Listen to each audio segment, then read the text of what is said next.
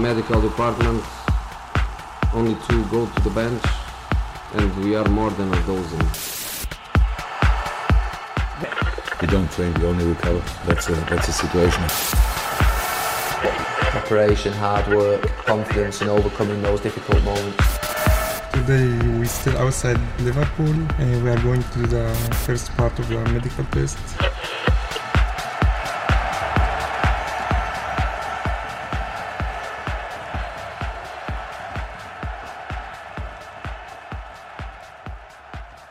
Welcome to this Football Medicine and Performance podcast. I am Andrew Shafik, a senior editor at the FMPA and your host for today's podcast. Today, I am delighted to be joined by Derek Wright. Derek was a physiotherapist at Newcastle United Football Club for well over 30 years and has recently joined Al Ain in Saudi Arabia as head of physiotherapy. He has a wealth of experience within football medicine and performance across his time in the Premier League, the Championship, and also now in the Middle East. We're absolutely delighted to have Derek joining us today and hopefully discuss some of his key experiences to date across English and football in the Middle East. So, welcome to the podcast, Derek. Thank you very much. So, do you mind just starting off by telling us a bit about your journey today in football medicine? I originally trained as a remedial gymnast um, after playing football for a short time. Obviously, wasn't good enough as a footballer. Um, trained as a remedial gymnast at Pinderfields and then physiotherapy. And my first job in football was at Fulham Football Club. Um, that was that was probably, you know, due to the fact that I, I had sort of briefly known the manager then, Malcolm MacDonald at um, at Arsenal when I was a youngster there. And Malcolm, I think, remembered me from my time at Arsenal and my training and my qualification. And Fred Street, I think, did a little bit of a helping hand as well and get me an interview with Fulham when I was about 23. I think I was 22, 23 year old. So that was my first job. Um, and that was a real, a real sort of eye opener and a real sort of I would, that would, great experience really at, at, such a young age, and um, I was the only physiotherapist at the at the football club as well. So it was it was a great experience. I mean, um, great sort of staff and players, and you know the the two or three years I spent at Fulham were invaluable, really. So that was my that was my first job in football. That sounds like an absolutely amazing introduction into it. And, and tell us a bit about kind of what happened after Fulham and, and the journey after that. So after I got the chance to, um, well, I got I got contacted by the club doctor at Newcastle, um, the, the great GP called uh, Doctor Beveridge, and he was he knew somebody I'd worked with in the health service in the northeast. Knew I was from Newcastle, and it was just a case of would I be interested in coming for an interview and come back home, really. Uh, so the temptation was too much. Got the chance for an interview with um, Jack Charlton was the first manager, and it was, you know, the sort of awarded to me then, and I started then in 1984. That was my second job in football, and that was the start of the 38 years at Newcastle, really. So Jack was my first manager, and um, yeah, that was that was the start of it all. And you know, there, there was a again, it was an honour to be asked to go there, and it was uh, it was a. But I, I do, you know, sort of, I was very thankful for my three years at Fulham. I must admit, great experience. That's brilliant, and I suppose uh, I mean you've kind of touched there on the, the, your career, and you've got you know vast experience in the game. I think it'd be very far and few between to find someone with with your experience. Certainly, do you mind just talking us through a little bit about the change in football medicine throughout your time in the game, as well as at Newcastle United specifically? Yeah, I mean, like I said, I, I trained as a remedial gymnast, and that, that was obviously very exercise therapy based.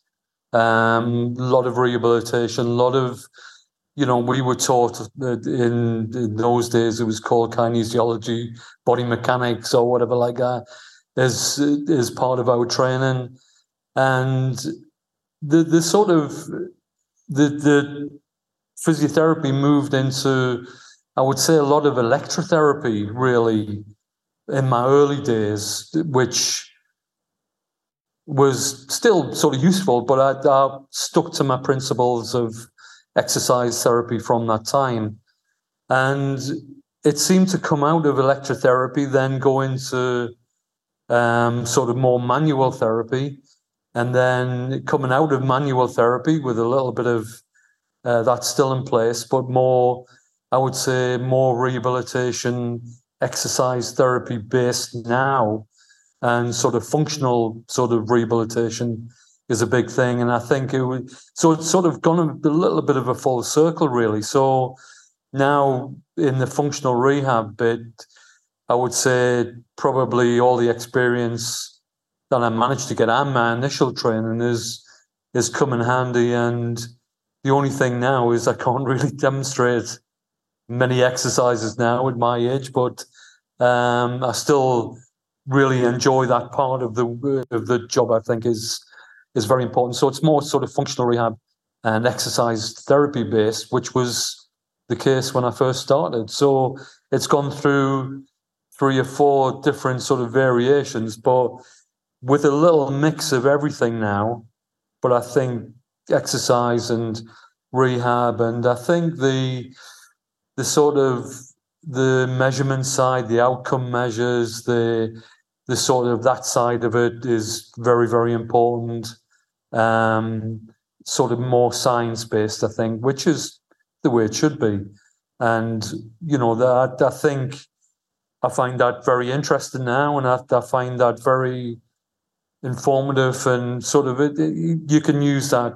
I find for you know sort of talking to the managers and the coaches and and sort of giving them a few sort of stats to to sort of go along with at the end of the uh, rehab, really.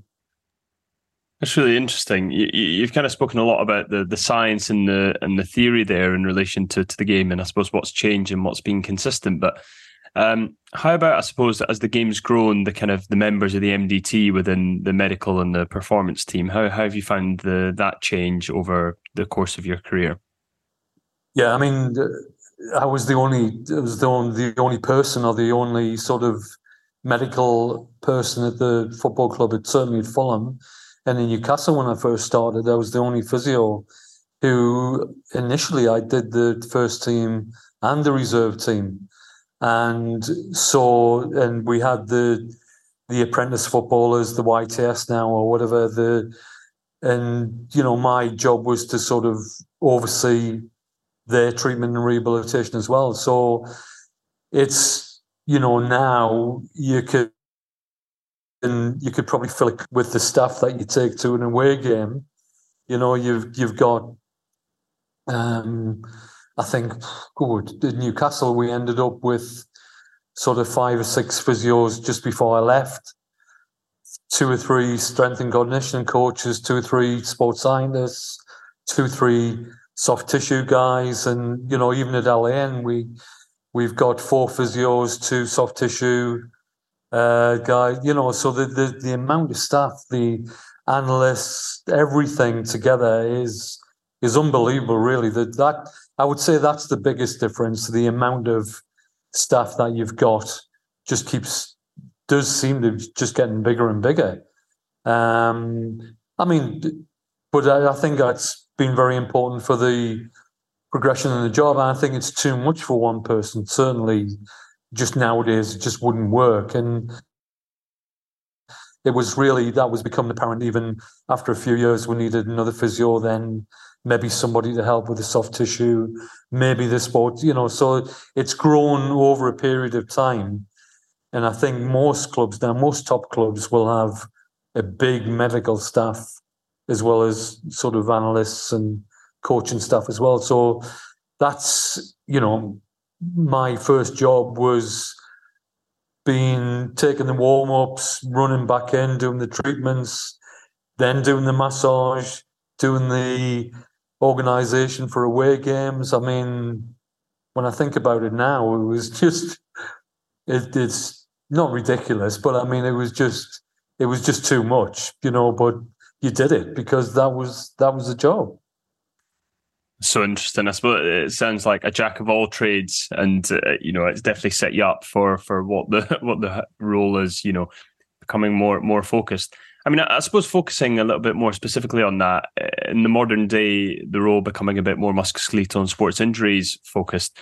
Is there any other yeah. elements that you feel that you know that are part of the role now that maybe weren't the case 20 30 years ago you know uh, do you feel that it was more of a component of mental health or what what kind of elements have have you know changed over the last kind of 5 to 10 years more specifically rather than comparing to to the start of your career well i think the the the, the mental health side is very very important but i think you were as a physiotherapist you were probably involved with that i was probably involved that right even 30, eh, 40 years ago mm. without knowing what I was involved with, if you know what I mean. It was, you were a, you were a sort of a, a confident and, and you were, you were there for the players to talk to. You were, you were there for sort of a, a little bit of a pastoral sense. And it was a, and now when I look back, it was obviously that you were helping with their mental health. Now, if you'd asked me that 40 years ago what I was doing,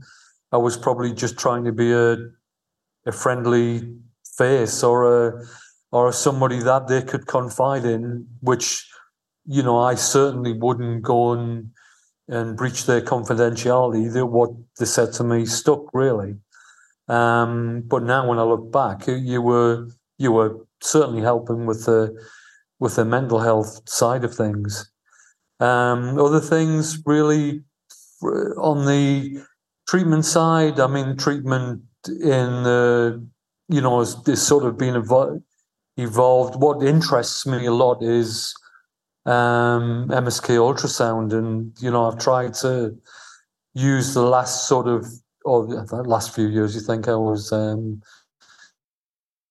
just departing really, when you, but the, the, the recent years, I would say I've become very interested in in um, MSK ultrasound, and that really does it's it's opened up even at this late stage in my career, opened up a whole new world of things that you know you you see anatomy in a totally different way. You you look at you look at the injuries in a different way, and I think it's the the healing of the injury and the the sort of your, your assessment of the injury is just totally, since I've been doing that, has given a totally different slant to it, really.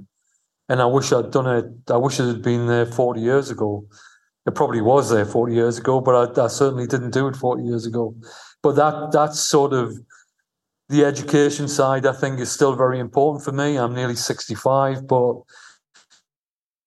you know, I'm I'm still I still read. I'm still interested, and and that side of things is I think you you you can never lose. I don't think you should ever lose that. And I think that's kept me I think certainly kept me going and I want to learn, still want to learn. I still I can't see me I mean I'll probably retire from football, but I can't see me retiring from physiotherapy on my job. You know, it's it's just it's something which is it's inside of me really. And I but I think from a, a, professional point of view, I think certainly for me, ultrasound has been a, a massive boost. I think in interest. I'm not saying I'm any good at it, but that's it's certainly been interesting. No, it's amazing to hear. I think uh, a lot would agree, obviously, and uh, you know, it's interesting to hear for, for the length of your career that even uh, later stages, just what you know, diagnostic ultrasound and therapeutic uh, use of it uh, and the doors it's opened up and how we can manage athletes differently.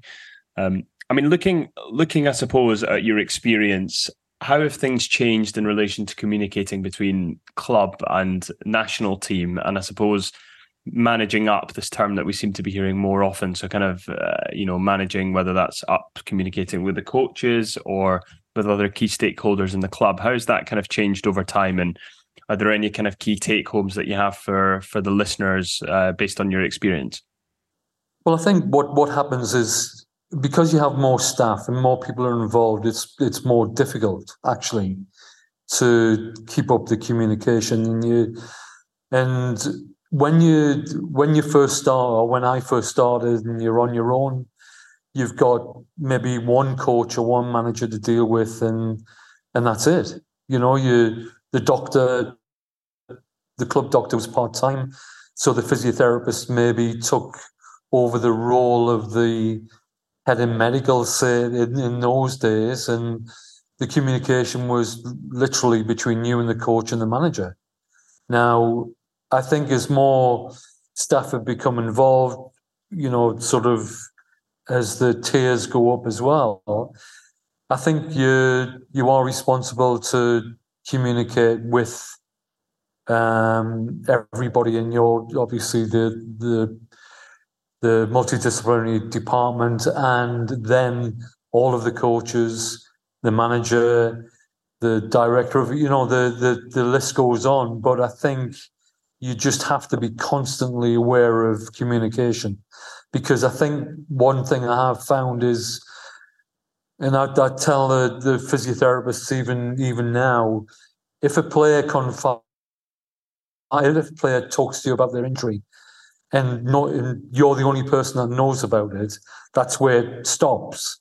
So you need to tell everybody, you need to, in the medical meetings, everybody needs to have say, everybody needs to have an opinion. You know, you can have a, yes, the medical meeting every morning is important, but I think you, you need to maybe at the end of the day have a, a sort of quick get together um, in case anything's changed. Things are evolving and changing that much, really. And I think you know your rehabilitation meetings, your your maybe your squad, you, you know, you maybe it sounds as if you're doing meetings to death, but I think you have to have meetings because there's so many of you. I think that's what I've found is when you there's only one or two of you, you can chat I could chat to you. We know what we're doing tomorrow, but if you don't, if you've got 12, 15 people in your department and you haven't told them, well, it, it just collapses then. So I think, yes, it is a pain sometimes to have so many meetings, but I think you have to. They don't have to be long. I think they just need to go over go over again what you've maybe talked about in the morning. Right? Does everybody agree? That's the thing as well. If you've, you know, you you you you need to always, at the end of it all, have an agreement of what how you're going to go forward with a player or players. I mean, you know, thrash it out in the meeting. Don't have two, you know, two different, three different opinions going to your manager. You have to have one opinion has to go to the manager from your department. So if anybody's got anything to say, say it in the meeting.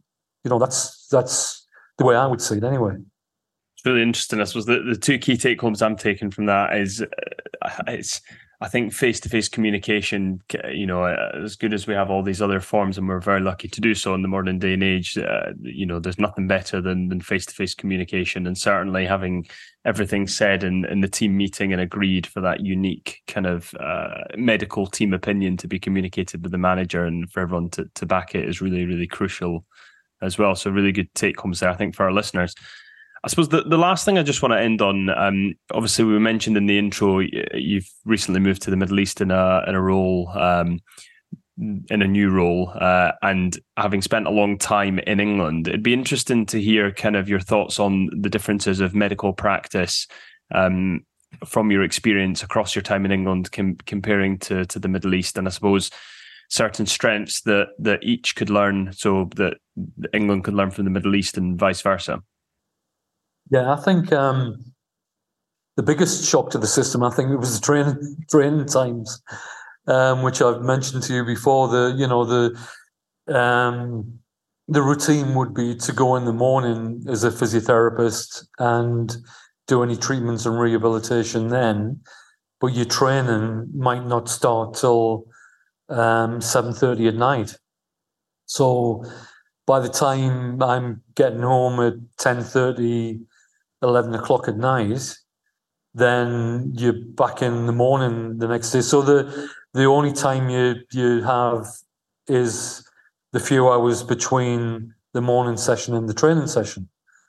Now, then you've got to, you know, go home, have a little bit of a rest, maybe have lunch, and then go back in. So that it's a totally different sort of routine, and it's taken some getting used to. I must admit, um, and I'm not sure how it would be for family life. I've got my my family's back home at the moment. My I have fortunately got an eldest boy who works and lives in Abu Dhabi, so I do manage to see him on occasion um, with being in Al Ain, and so that's been one of the bonuses. But the the rest of my family are back in Newcastle, um, so I think that you have to commit. I've, I've I've signed a year's contract, and I think you have to commit just to get your head down and work. Basically, um, there is a little bit of a gap. So this weekend, I've had a weekend off which has been great, really. So you can get a lot of things organized. But I think the the biggest difference is the is probably the training routine. Now, as far as physiotherapy goes, the the the, thing we we are quite pleasingly, I think we are quite advanced in England, and and I think we we should sort of pat ourselves on the back as well, the way we do things. Now, our staff at the minute, we've got myself, we've got a Dutch physio, a Brazilian physio, an Argentinian physio, Ukrainian soft tissue specialist, and an, an Egyptian soft tissue specialist. So um, we've got a whole mixture of nationalities, but but luckily we all managed to work together and get on. And there's different opinions, and but I, I would say the the way of doing things probably um, are, are very similar to to where we do things now. I think there's just maybe little differences which I've sort of tried to, and again, I think it's probably from the organizational point of view, making sure we're organized, making sure we communicate.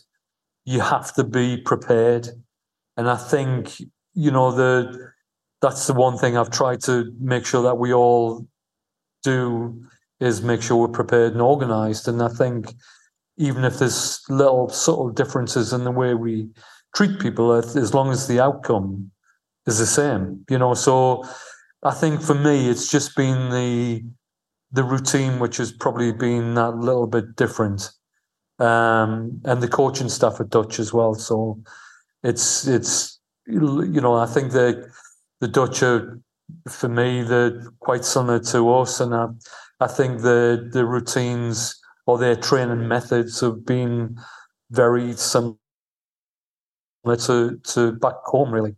So so far, it's been hard work, but it's been been a great experience, great life experience. So I would say, if you have the opportunity, yes, do it. But I think the just expect a different routine. Really, I think that's that's what I would say. And that's a great take home, I think, to to end on. Derek, thank you very, very much for joining us today. I know we've wanted to get you on the podcast for for a long time. Um, and it's an absolute privilege to have you on and for the listeners to kind of learn from a vast array of experience that, that you have across across the globe. Um, listeners, if you enjoyed today, please subscribe to the FMP on our Spotify, SoundCloud, or Apple podcast accounts where you can reach all of our podcasts. Alternatively, our podcasts are also available for free via the podcast section on the FMPA website. You've been listening to the Football Medicine and Performance podcast. Have a great day.